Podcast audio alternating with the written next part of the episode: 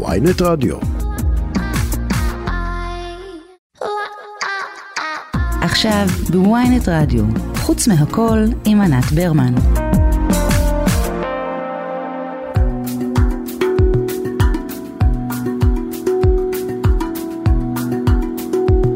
צהריים טובים, אתם מאזינים ל"חוץ מהכל", תוכנית שבה נצא לשעה אחת מהשכונה שלנו לסיבוב במקומות אחרים בעולם. בכל שבוע ננסה להביא לכם את הסיפורים הכי מרכזיים והכי מסקרנים מרחבי העולם. את התוכנית עורכת טס גדות, מור אופפר היא הטכנאית, אני ענת ברמן, אנחנו מתחילים. היום נפתח עם אה, כל מה שמעניין באירוע ההיסטורי שעיני כל העולם היו נשואות, נשואות אליו השבוע, הלוויית המלכה אליזבת השנייה בלונדון. אחר כך נדבר כמובן על אה, מלחמת רוסיה-אוקראינה. תיעוד חושף איך הרוסים משדלים אסירים בכלא להילחם באוקראינה תמורת חנינה. אחר כך יהיה איתנו דניאל סלאמה שיספר למה אזרחי לבנון נאלצים לשדוד את הכסף שלהם מהבנקים. ונסיים עם הפרישה של אגדת הטניס רוג'ר פדרר, מגדולי הטניסאים בכל הזמנים. לפני שנצלול לנושאים האלה, נתחיל בסקירה קצרה של העיתונים והאתרים המרכזיים בעולם, נראה מה מעסיק היום אנשים כמונו במדינות אחרות. אז הכותרות היום באירופה ובצפון אמריקה מתמקדות אה, באופן אה, טבעי כמעט כולן אה, במלחמת רוסיה-אוקראינה.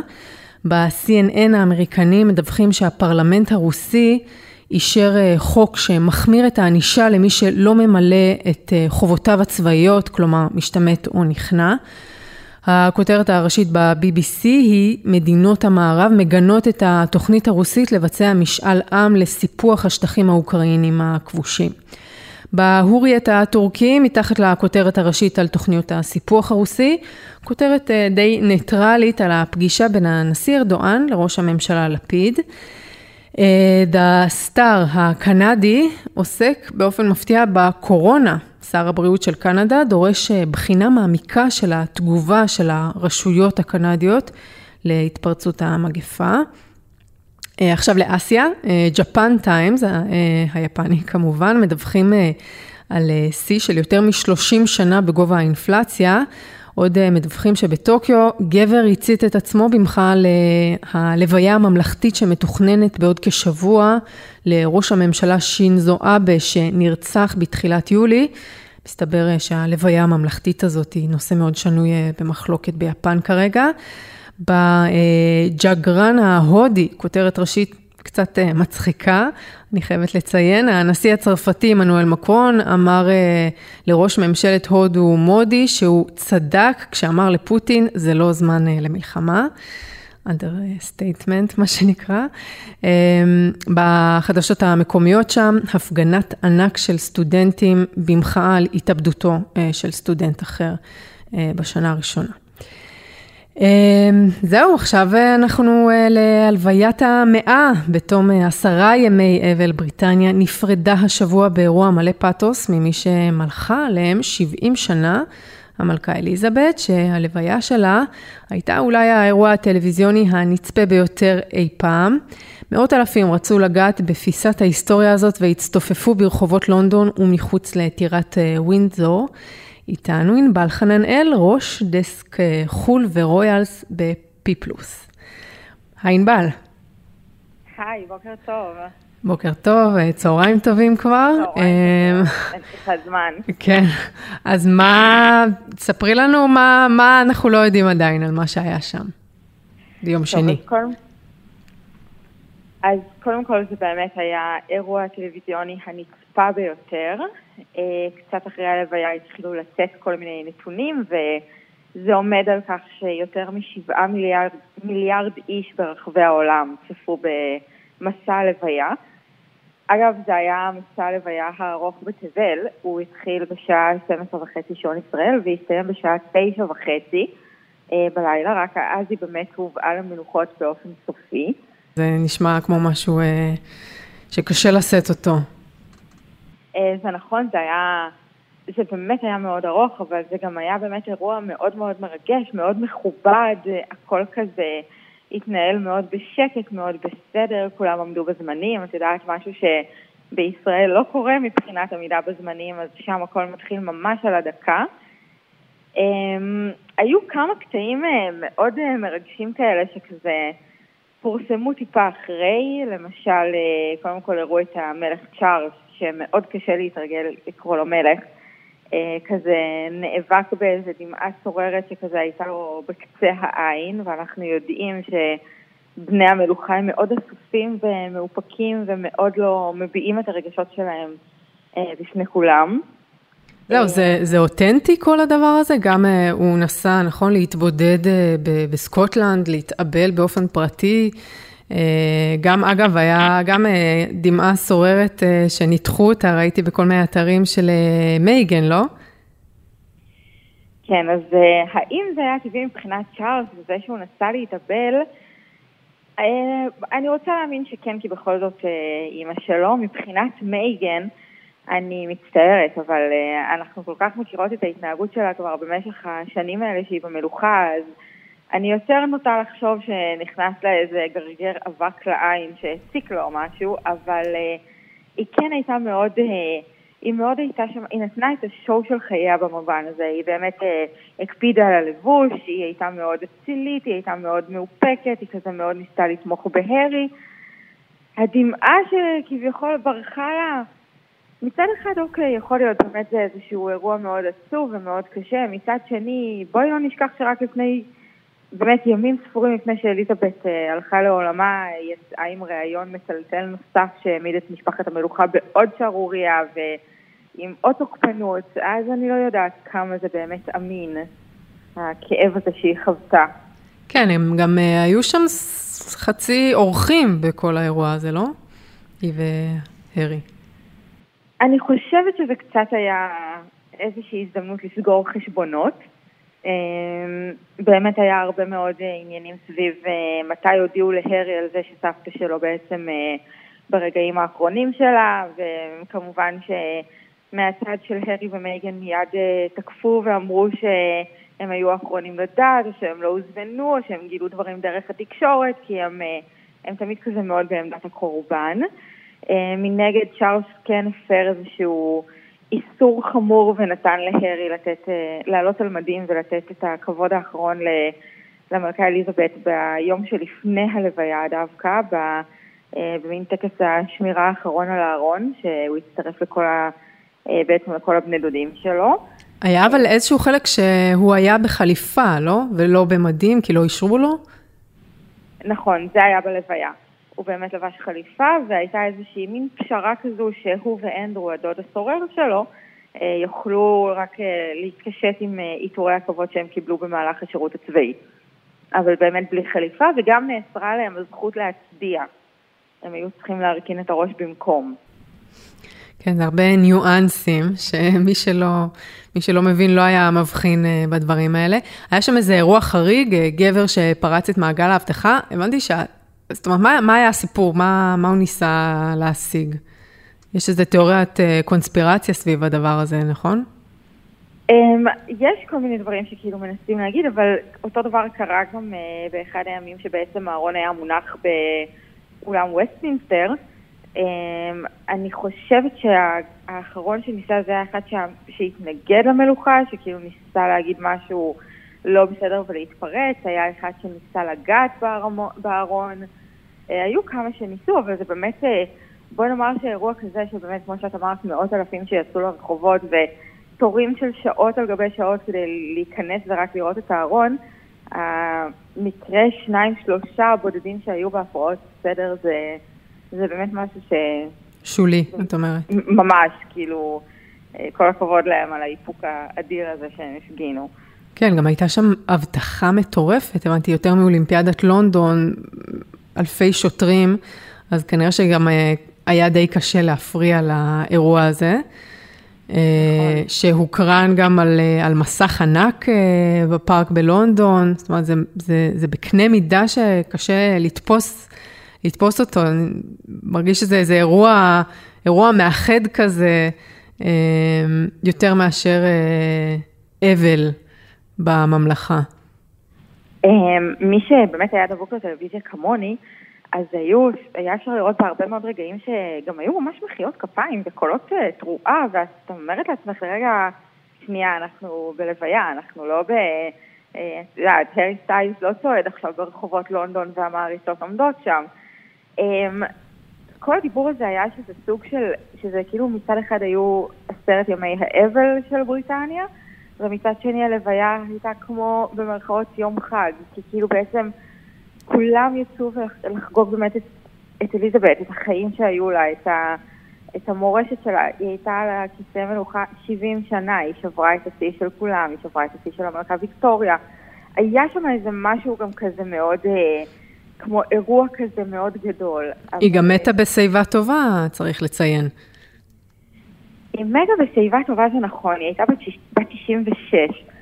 להגיד לך איך זה נראה מהצד שלי, של מישהי שמסקרת את הארמון ואת כל הדבר הזה כל כך הרבה שנים, אני חושבת שמהרגע שהנסיך פיליפ כזה, המצב שלו הידרדר, והמצב של פיליפ החל להידרדר כזה ממש בסמוך לראיון של אה, הרי ומייגן לאופרה ווינפרי, אני באמת חושבת שהייתה שם איזו דעיכה נפשית כזאת, היא כאילו, גם היה את כל הבלאגן של אנדרו, היא עברה שנה מאוד מאוד קשה, כמעט שנתיים, לא, שנה, שנה וחצי כזה.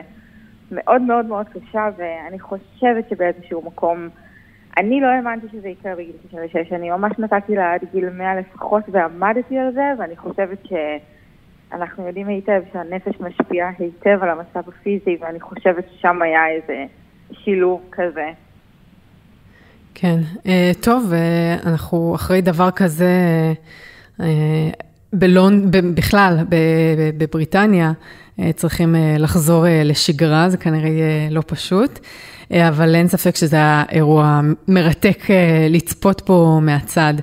אז אה, ענבל אה, חננאל, ראש דסק חו"ל ורויאס בפי פלוס, תודה רבה שדיברת איתנו. תודה לך. עכשיו בוויינט רדיו, חוץ מהכל עם ענת ברמן.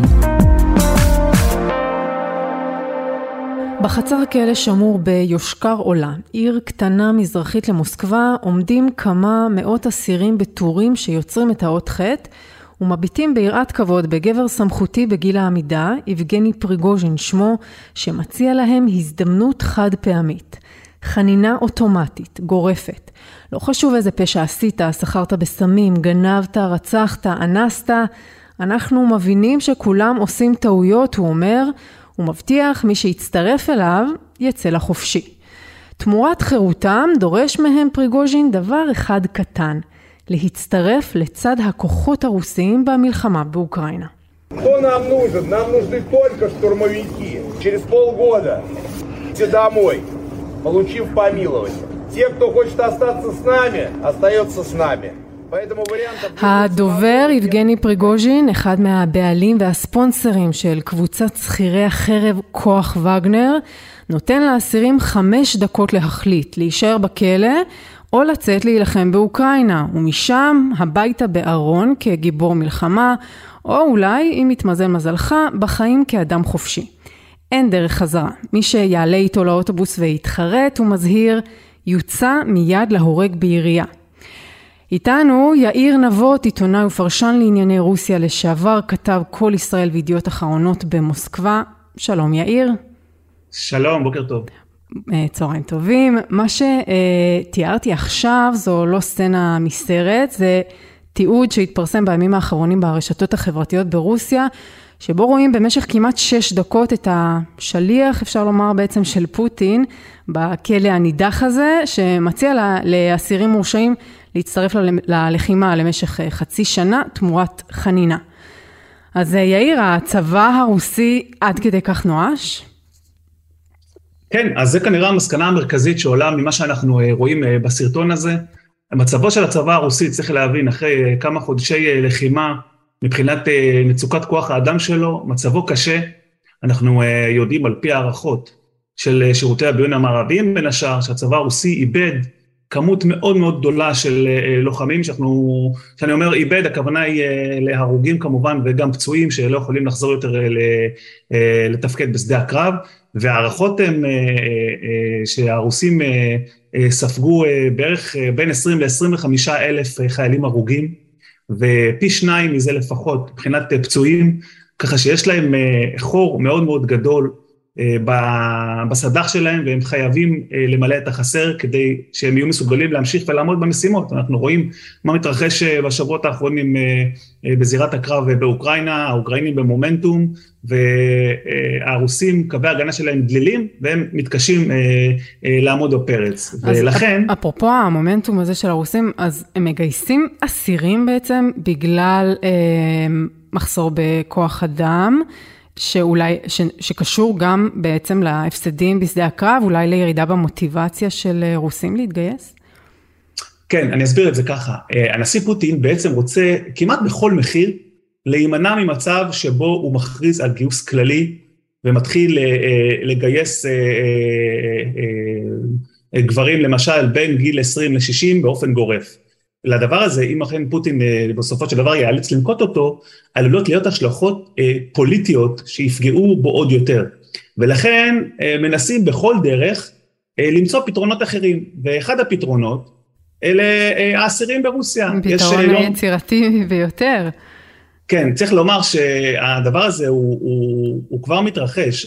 למעשה, הסרטון שאנחנו ראינו, הוא סרטון שמציג, כמו שאמרת, את יבגני פריגוז'ין, שמכונה גם השף של פוטין, הוא בכבודו בעצמו, שמנהל את כל האופרציה של אה, חברת שכירי החרב הזאת אה, עבור רוסיה באזורים שונים בעולם, צריך לומר. רגע, זהו, אה, אז, אז ת, ת, תסביר לנו קצת יותר, מי זה בעצם הדמות הזאת? מי זה הפריגוז'ין הזה? כן, אז יבגני פרגוז'ין הוא בעצם דמות שהפכה להיות קרובה מאוד, מקורבת מאוד לנשיא פוטין בשנים האחרונות. הוא ניהל תקופה ארוכה, או אפשר לומר, זכה במכרזים אה, לנהל את אה, חברות ההסעדה, קייטרינג, אה, בין השאר של מקומות רבים, בתי ספר ברחבי רוסיה.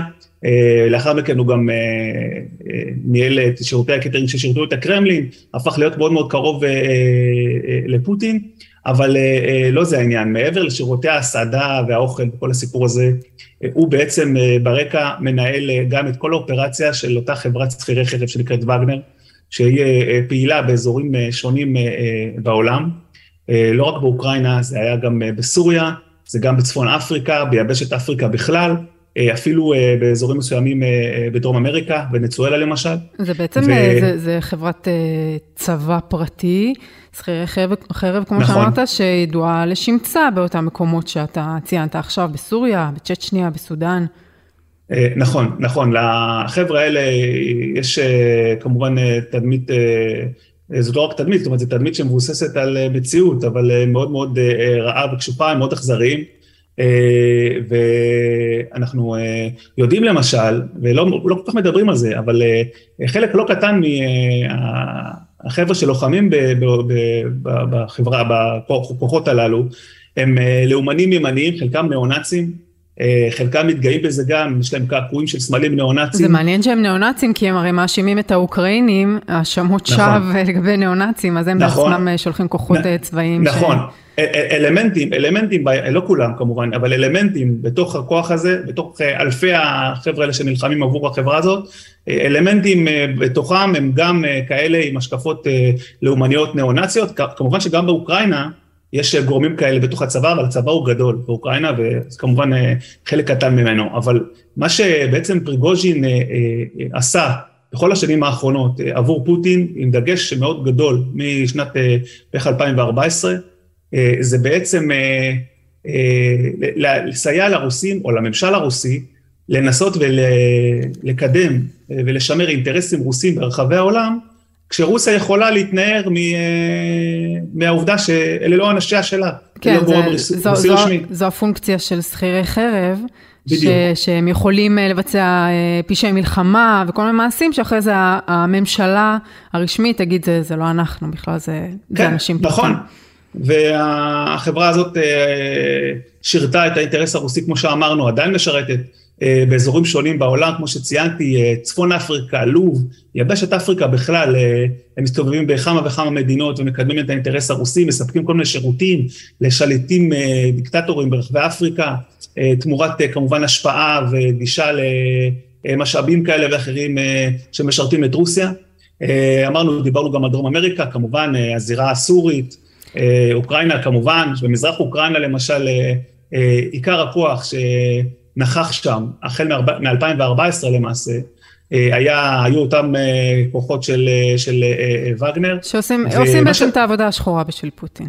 במילים אחרות. עושים, עושים, כן, עושים את העבודה השחורה, הם מקבלים לא מעט כסף על זה, צריך לומר, במונחים רוסיים, זה אנשים שמקבלים סכומי עתק, מי שמוכן להילחם עבורם, וכמובן מי ששורד. לא מעט מהחילים הללו, צריך לומר, נהרגו בחודשים האחרונים בלחימה במזרח אוקראינה. כן, צריך לומר שבשש כן. דקות האלה שפריגוז'ין, הוא מתאר להם בפירוט איפה הם ייקברו, ב... הוא אומר להם שסיכוי גדול שהם לא יחזרו נכון. בחיים, ואיפה בדיוק אה, הם ייקברו, באיזה, באיזה חלקות, באיזה חלקים, שיחזרו במקום אה, לסיים את חייהם כ... כאסירים, כעבריינים, כגיבורי מלחמה. אז זה כן, באמת כן, הוא... אולי הצעה אטרקטיבית לאסירים. כן, הוא לכאורה נותן להם, את יודעת, לכאורה הצעה שאי אפשר לסרב לה. אני נותן לכם פה כרטיס יציאה מהכלא. כל מה שאתם צריכים לעשות זה להיענות לנו ולהישלח לחזית הלחימה. עכשיו, צריך אה, לזכור, את יודעת, שברוב המקרים, אנחנו, האסירים הם אה, מורשעים ב, בעבירות שונות כמובן. יש שם כמובן גם רוצחים, יש שם עברייני מין. אלה לא בעיקרון תמיד אנשים בעלי איזושהי הכשרה צבאית.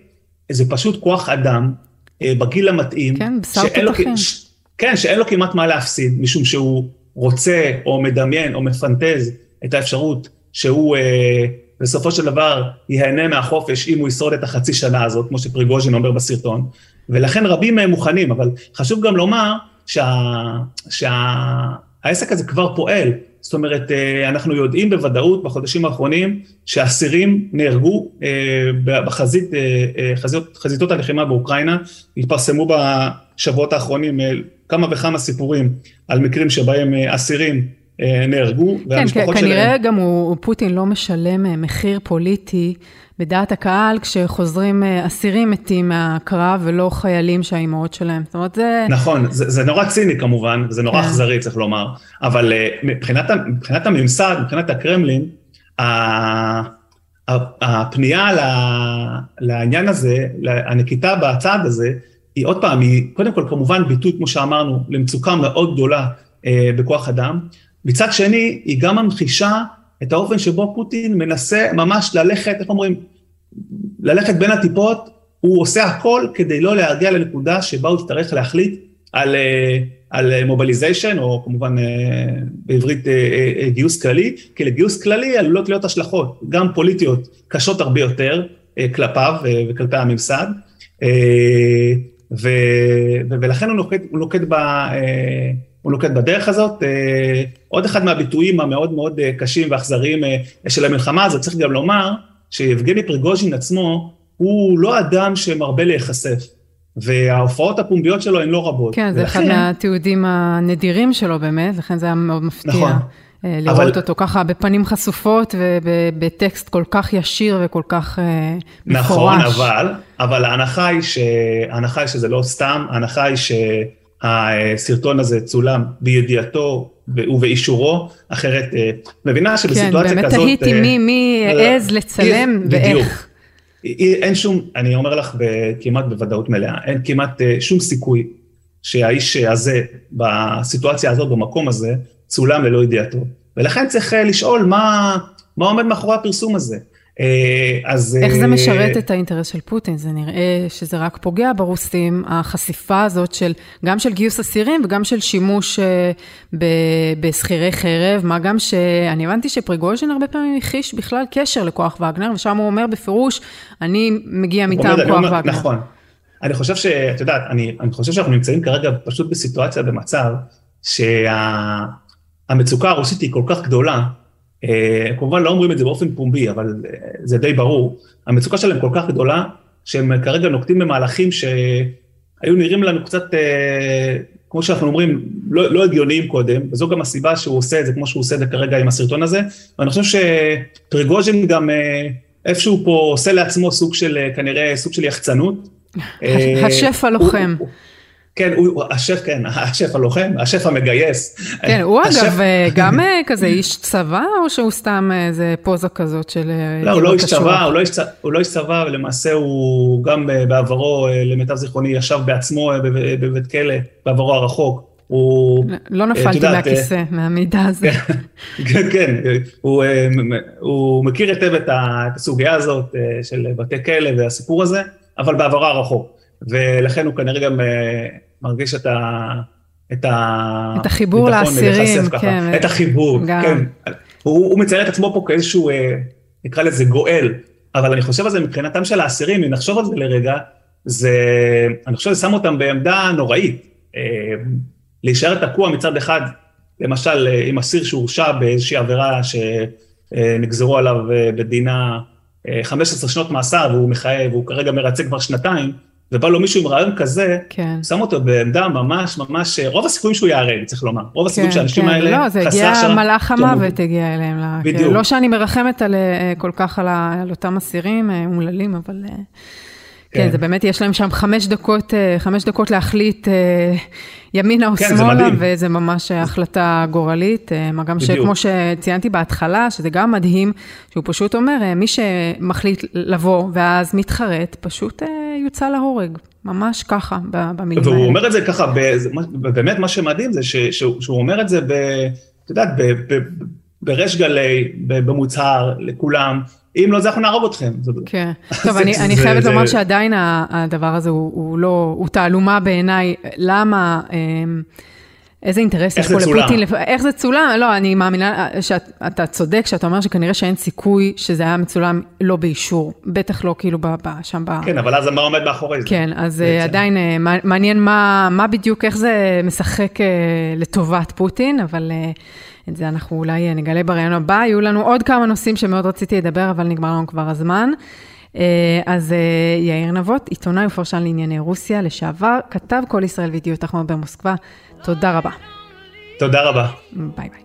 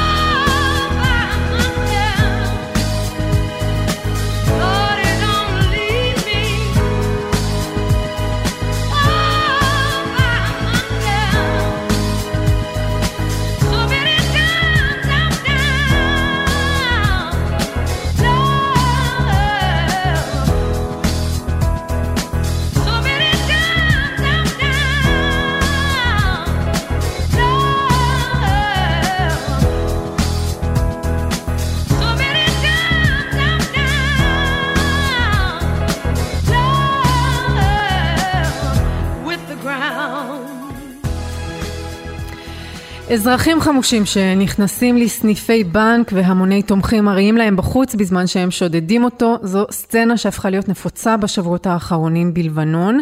הרקע הוא המשבר הכלכלי החריף שפוקד את המדינה. איתנו דניאל סלאמה שלנו, כתב ynet וידיעות אחרונות לענייני העולם הערבי. דניאל, כיף שאתה איתנו. קודם כל, היום אה, לא בפינה. אה, אז מי הטובים ומי הרעים אה, בסיפור הזה, האזרחים הנואשים או הבנקים? שלום, שלום, תמיד כיף להיות פה. אה, תראי, האמת שבמצב הזה אין באמת אה, מרצחים, כולם יוצאים מפסידים. לבנון נמצאת במצב כלכלי מחריד שנמשך כבר כמה שנים. השיא של ההחרפה במצב הגיע בשנת 2019, נזכיר קצת, ניקח אתכם טיפה אחורה, פרצו מחאות במדינה, בגבול לבנון על כך שהממשלה החליטה שהיא מעלה את המיסים הקיימים על אה, טבק, על אה, בנזין, על דלק, בכלל על כל, אה, כל תחום האנרגיה, והם גם אפילו העלו הצעה שגם שיחות טלפון שאנחנו עושים באמצעות אפליקציות כמו וואטסאפ וטלגרם, יהיו עליהם תשלומים. זה שבר את האנשים, הוציא אותם לרחובות, המחאות היו בגל ענק, שבסופו של דבר ראש הממשלה אז, סעד אל-חרירי, הודיע שהוא מתפטר מהתפקיד. זה 2019. זה 2019. כן. פחות בשנה ואחר כך באוגוסט 2020 היה הפיצוץ הנורא בנמל ביירות. הוא, הוא גרם לעוד יותר החרפה במצב הכלכלי, שגם ככה היה מידרדר, אה, מידרדר בעצם מתרסק, אפשר להגיד אפילו. לבנון מצאה את עצמה במצב שבו האבטלה רק הולכת ועולה, האינפלציה אה, עלתה והגיעה לשיאים של 215 אחוזים, הלירה הלבנונית איבדה קרוב ל-90 אחוז מהערך שלה, ונכון להיום יש לנו יותר מ-40 אחוזי אבטלה במדינה. שזה מטורף, אבל איך, איך הם הגיעו למצב ש, שאנשים פשוט אה, שודדים בנקים וזה זוכה לתמיכה ציבורית רחבה? נכון, מה שראינו בימים האחרונים, בעצם השבוע האחרון היה לנו בערך שבעה מקרים שככה שזכו להרבה הד תקשורתי שבהם אנשים נכנסו לסניפי בנק עם כלי נשק ודרשו לקבל את הכסף שלהם. צריך כאן לחדד, הם לא נכנסו ושדדו את הבנקים, הם בסך הכל ביקשו למשוך את הכספים שלהם. זאת אומרת, זה לא, זה לא ממש שוד, זה לא ממש גניבה. לא, תארי לעצמך שאת שמת פיקדון בבנק שלך, על נגיד 40 או 50 אלף שקל, ואת רוצה למשוך את הפיקדון הזה שהוא שלך. כן, ולא לא נתנו להם כי מה, כי הבנקים הקפיאו חשבונות? כי פשוט אין להם. זה הגיעו למצב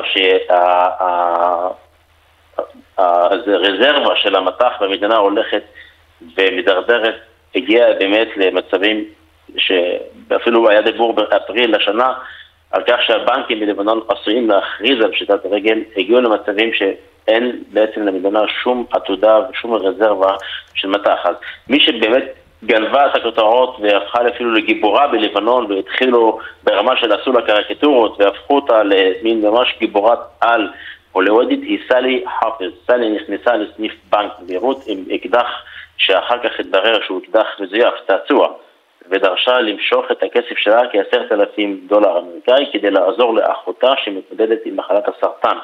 אחר כך התמונות שלה עם אחותה החלשה וה... וה היכו גלים בלבנון ובכל העולם הערבי. כן, היא הפכה ממש לכוכבת, האחות. היא הפכה ממש לכוכבת, כן. כן.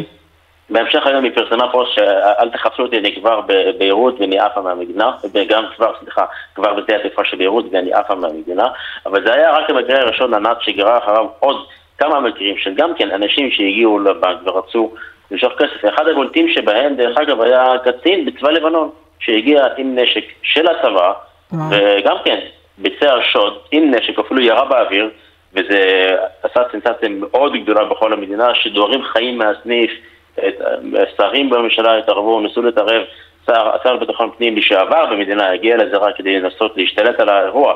איך לא באמת, אה, כן, איך הרשויות באמת אה, מתייחסות, נוהגות איתה, עם, ה, עם אותם שודדים במרכאות, שמבקשים בסך הכל למשוך את הכספים שלהם, אבל מגיעים עם נשק, או, או נשק שמתחזה לנשק אמיתי, או באמת נשק אמיתי, אה, ומאיימים שם בכל זאת על הפקידים, ו, ומטילים אימה על ה...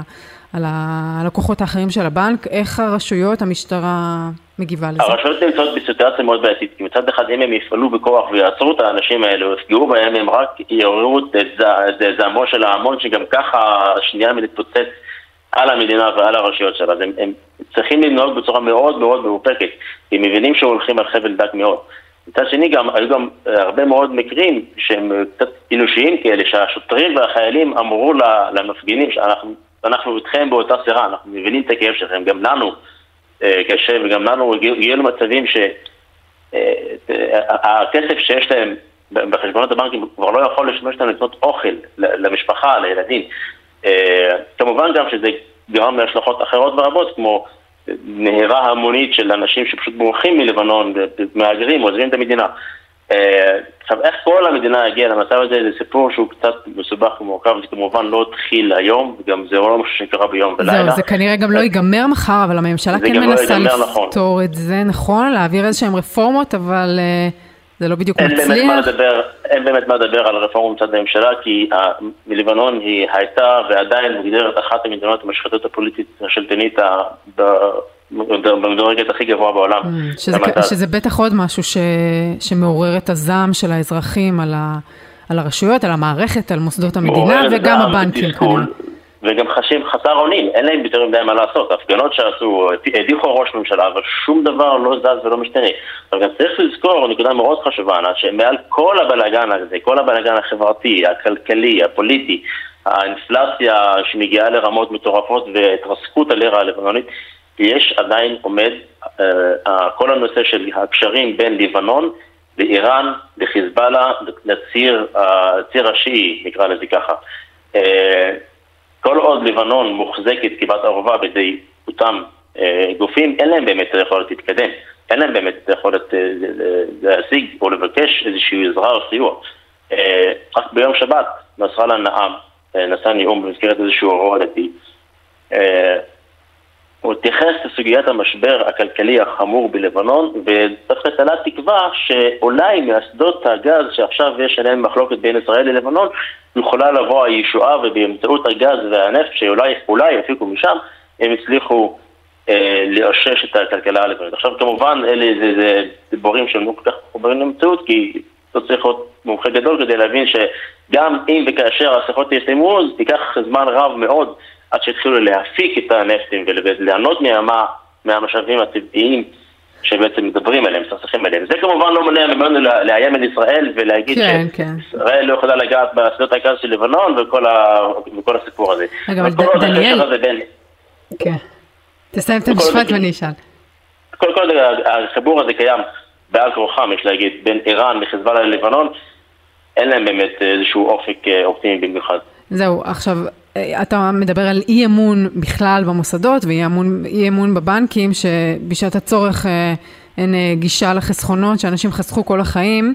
אני תוהה אם אנשים יתחילו להחביא עכשיו מזומנים מתחת לבלטות, אז יכול להיות שאנחנו בדרך למלחמת אזרחים בלבנון, שרק התחילה ממצב כלכלי, אבל כמו שאתה תיארת עכשיו, קשורה באופן כללי לשחיתות ולמצב הפוליטי והמדיני שלהם שם. מלחמת אזרחות זאת עננה שתמיד מרחפת איכשהו מעל לבנון, כולנו גם זוכרים את מלחמת האזרחים שהייתה בלבנון והמחיר שהיא גבתה, דווקא בגלל הפסע המאוד כואב שיש להם בהיסטוריה של המדינה. מדברים על החשש תמיד קיים, אבל נראה שהעם בלבנון בעצמו יעשה את כל מה שהוא יכול ויש ביכולתו לעשות כדי להימנע מלהגיע למצב שבו תהיה מלחמה אזרחית. האם התנאים בשטח אה, יכולים לתרום לכך? בהחלט כן. אה, גם צריך להגיד שגם גם אחוז הפשיעה בלבנון רק הולך ועולה כן. כל הזמן. טוב, שזה אנחנו, בהחלט אה, עוד גורם שיכול להוסיף, שתוסיפה אלימות בתוך המון שגם ככה מתוסכל כן, אז זה. מצית עוד... אה, כן. כן. אז אה, בנימה זאת נסיים, אה, דניאל. אה, בנימה תודה לא אופטימית רבה. במיוחד, כן, אבל לא נקווה אופטימית שיהיה בכלל. נקווה בשבילם ש... שזה לא יידרדר, שזה, שתהיה מגמת אה, שיפור גם בשבילם וגם בשבילנו, כי כמובן שגם אנחנו מושפעים מהמצב בלבנון כך או אחרת. אז דניאל סלאמה, כתב ynet וידיעות אחרונות לענייני העולם הערבי. תודה רבה. תודה לך. עכשיו בוויינט רדיו, חוץ מהכל עם ענת ברמן.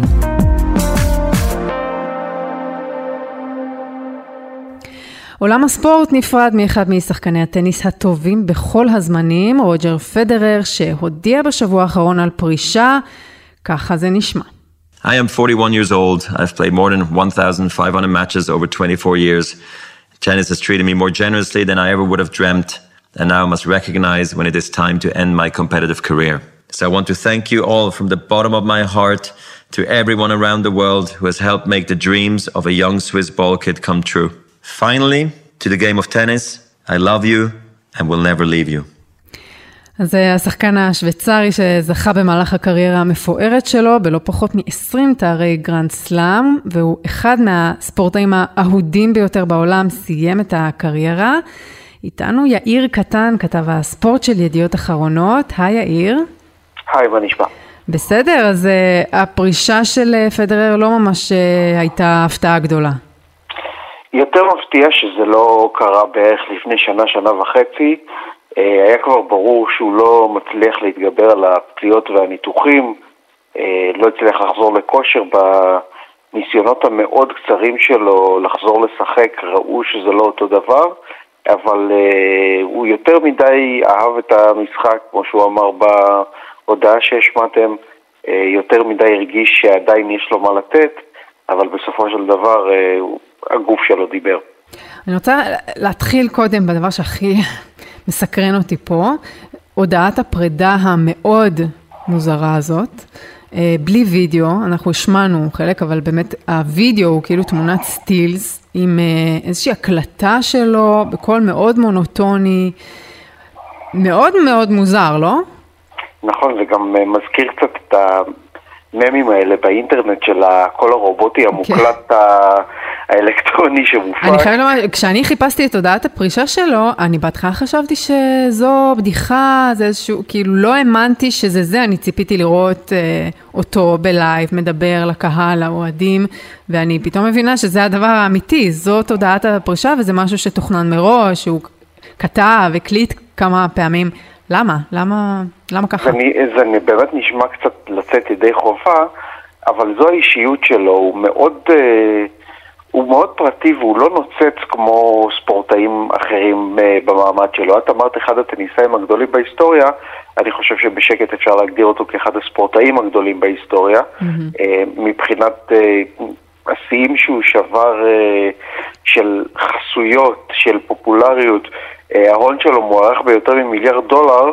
ורק 150, רק 150 מיליון דולר מתוכם הם רווחים מזכיות בטניס, כלומר את הרוב הוא צבר מכמות עצומה של פרסומות וחברות שרצו להיות מקושרות איתו, בגלל ה... בדיוק בגלל זה, התדמית הנקייה הזאת... זה קצת מעציב אותי האמת, לא, לא ידעתי, אני תיארתי לעצמי שהוא מיליארדר וככה כותבים גם, אבל שרוב ההון שלו הוא מפרסום, זה מעיד על, על, ה, כאילו, על, על העולם שלנו היום, שהכלכלה מבוססת באמת. אה, על פרסום וגם אנשים נכון, עם הישגים מה, כאלה גדולים. מה, מה, מהבחינה הזו וגם מבחינת היבשושיות אולי שציינת, אה, אולי הוא מזכיר במידה הזאת מעט את אה, לאו מסי, שהם אנשים קצת יותר אה, סגורים ומופנמים, שמושכים בגלל הסוג של הצניעות שהם משדרים הרבה אהבה.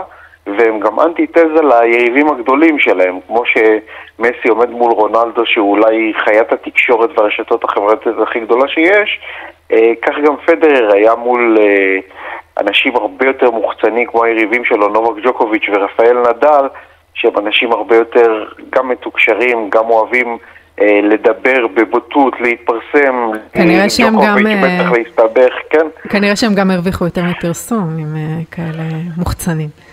אמ, בהקשר הזה באמת של האישיות שלו, קשה לי אה, לא להשוות לפרישה אחרת בעולם הטניס שהייתה לא מזמן, של סרינה וויליאמס, אה, שגם פרשה בערך באותו גיל, הודעת הפרישה שלה בניגוד לפדר הייתה מאוד אה, גרנדיוזית עם שער בווג ועם ראיון ועם תמונות, והיא באמת סמל לנשיות חזקה, לאידיאל גוף, להישגיות, היא פורצת דרך, היא מודל לחיקוי לנשים, מודל חיקוי לנשים ברחבי העולם. אפשר להגיד דברים דומים על פדר? זאת אומרת, יש לו איזושהי אמירה מעבר להצטיינות שלו בספורט? בואי נאמר, בואי נאמר שאף אחד לא יעשה סרט על אבא שלו, שיזכה באוסקר אה, כמובן, אה, כמו החיות וויליאמס. אה, זו, אלו עולמות שונים לגמרי, כי אין פה איזה סיפור סינדרלה, כמו סרינה וויליאמס. למרות שהוא מספר, הוא כל הזמן מציין שהוא היה אוסף הכדורים, נכון? גם בהודעה, אוסף הכדורים בבאזל, אה, הילד. בסדר, זה לא, זה לא בדיוק אה, דבר אה, ש, שקשה להשיג שם, זה, היו לו חיים נוחים ביחס אליהם. הוא, הוא בא ממקום אחר. אם אנחנו מדברים על טניסאים אחרים, גם בגברים וגם סרינה וויליאמס, הם שינו את הטניס מבחינת העוצמות והפיזיות. אה, והאינטנסיביות. פדר משך הרבה אנשים והמון אוהדים בגלל האלגנטיות והקלאס. אה, הוא הרבה יותר מתחבר אה, בשרשרת הדורות הכרונולוגית לטניס יותר פשוט של פעם, של לעשות את הדברים בצורה חלקה וזורמת ומושכת עין כזאת של מהלכים חלקים ויפים וקלאסיים, אה, וזה בדיוק מה שהוא משאיר מאחריו, את ההרגשה הזאת שהיה בו משהו הרבה יותר אצילי מספורטאים וממתחרים שלו. אה, ממש, את יודעת, אני לא אשווה למלכה, אבל זה, זה פרידה מאיזשהו עולם טניס שהולך ונעלם. גם עכשיו, אה, מה שקורה עם החלופה, אה, בדיוק בשבוע שהוא פרש, קרלוס אלקרס, בן 19 ספרדי, זכה באליפות ארצות הברית, הוא נראה כמו השליט הבא של עולם הטניס. אה, הוא, הוא היורש? כן, והוא הוא מכונה פיזית. Mm-hmm. יש לו, יש לו שרירי ידיים בגודל של ראש של אדם אנושי, הוא, הוא, הוא בדיוק מה, מהילדים האלה של שנות האלפיים שצמחו ב... בסביבה מקצוענית של מגיל צעיר מאוד איך לפתח ותזונה ולאכול נכון, פדרר נראה הרבה יותר אה, רואה חשבוני כזה. פחות, אה, זה יהיה פחות כמו כן, ספורטאי. כן, הוא לא, לא נראה כמו כוכב. בדיוק, ו, וזה, זה, אלו בדיוק הדברים הקטנים האלו, הם מה שהפכו אותו לכל כך אהוב ופופולרי, שהוא הרבה יותר אנושי אה, והרבה יותר אה, תמים. זה מדהים, כי הוא באמת הגיע ל- לרמות פרסום אה, כמו מסי ורונלדו, שהזכרת קודם, אה, שבאמת, אה, אני לא יודעת כמה זה נדיר בעולם זו... הטניס, כי אנחנו כן מכירים את ג'וקוביץ' ורפאל כן, נדל. כן, אבל זו, זו התדמית הנקייה שהמפרסמים כן. מחפשים, כי הוא, הוא מתקשר לכל כך הרבה חתכי אוכלוסייה ולכל כך הרבה מוצרים שאפשר לפרסם, אה, מהוגנים, בוא נגיד את זה ככה, mm-hmm. משפחתיים. אגב, הוא פרש אה, בשיא, או שכמו שאמרת, זו הייתה... הוא היה צריך uh, לפרוש uh, קודם והייתה פה איזו גסיסה איטית, ואם כן, אז, אז למה הוא משך? תואר הגרנדסלאם האחרון שלו היה בינואר 2018, שזה כבר uh, די מרשים, באדם שהיה באוגוסט האחרון בן 41, כלומר בינואר 2018 הוא כבר היה די מבוגר ביחס לספורט מקצועני ועדיין הצליח לזכות אז באליפות אוסטרליה. מעט לאחר מכן באמת התחילה הירידה הפיזית הקשה. אה, בראש שלו הוא עדיין היה אלוף ומסוגל לעשות. הזמן שעבר בין הרגע הזה של הירידה הפיזית לבין רגע הפרישה, זה הזמן שהיה דרוש בשביל הראש שלו אה, לעשות את הסוויץ' ממצב שהוא אה, מרגיש ככה, למצב שהוא מבין שהגוף לא יכול יותר לתפקד כמו, שהוא, כמו ההוראות שהוא שולח לו. קצת עצוב. אין מה לעשות, אבל זה, אה, אה, את יודעת, זה תמיד אה, המשחק העדין הזה של בין לפרוש בשיא לבין לנסות כן. למשוך כמה שאפשר. אז מה הוא מתכוון לעשות עכשיו, אגב? את יודעת, הוא... ליהנות מהחיים, יש לו מספיק כסף. כמובן, כן, אשתו מאוד קרובה אליו, שחקנית עבר גם, שנקראת מירקה, יש להם שני זוגות תאומים. הם עכשיו ייהנו מהחיים, הוא ישתתף, אה, שחקנים אחרים במעמדו, מה שהם עשו בדרך כלל אחרי הפרישה זה הרבה צדקה, אה, המון המון המון פרשנות, הוא ישחק אה, במשחקי ראווה, בכל העולם ישלמו כדי לראות אותו משחק גם, את יודעת, ככה, סתם להעביר כמה כדורים מעל הרשת עם איזה סלבריטי מקומי. זה הזמן שלו להוריד הילוך ולנוח, טניס הוא... מדברים על זה הרבה בשנים האחרונות לאור החשיפה במודעות, המודעות הגדולה יותר לבעיות נפשיות בספורט, שטניס הוא אחד הענפים הגרועים ביותר מה, מה, מהבחינה הזו, בגלל שעשרה חודשים בשנה נסיעות מפרכות מכל העולם ולהיות לבד כל הזמן, בחדרי מלון, לטוס ממקום למקום, אה, כל הזמן להישאר מפוקס ומקצועני, עכשיו הנטל הזה ירד ממנו. טוב, אז uh, בקרוב אצלנו, יאיר, אולי uh, לנוח וליהנות מהחיים, כשנרוויח, כשנרוויח עוד כמה מיליונים. תודה רבה, יאיר קטן, כתב הספורט של ידיעות אחרונות. יום טוב. טוב, uh, אנחנו סיימנו, אנחנו נשמע עכשיו את קרואן בינג. מיד אחרינו התוכנית פי פלוס עם דנית גרינברג ובר זגה עם כל הסיפורים החמים בעולם הבידור. את התוכנית היום ערכה טס גדות, אה, טכנאית השידור עם מור אופפר. אני ענת ברמן, אנחנו נהיה כאן גם בשבוע הבא באותה השעה. נשתמע. Just you and I, we can be together. If we had more time, we could live forever.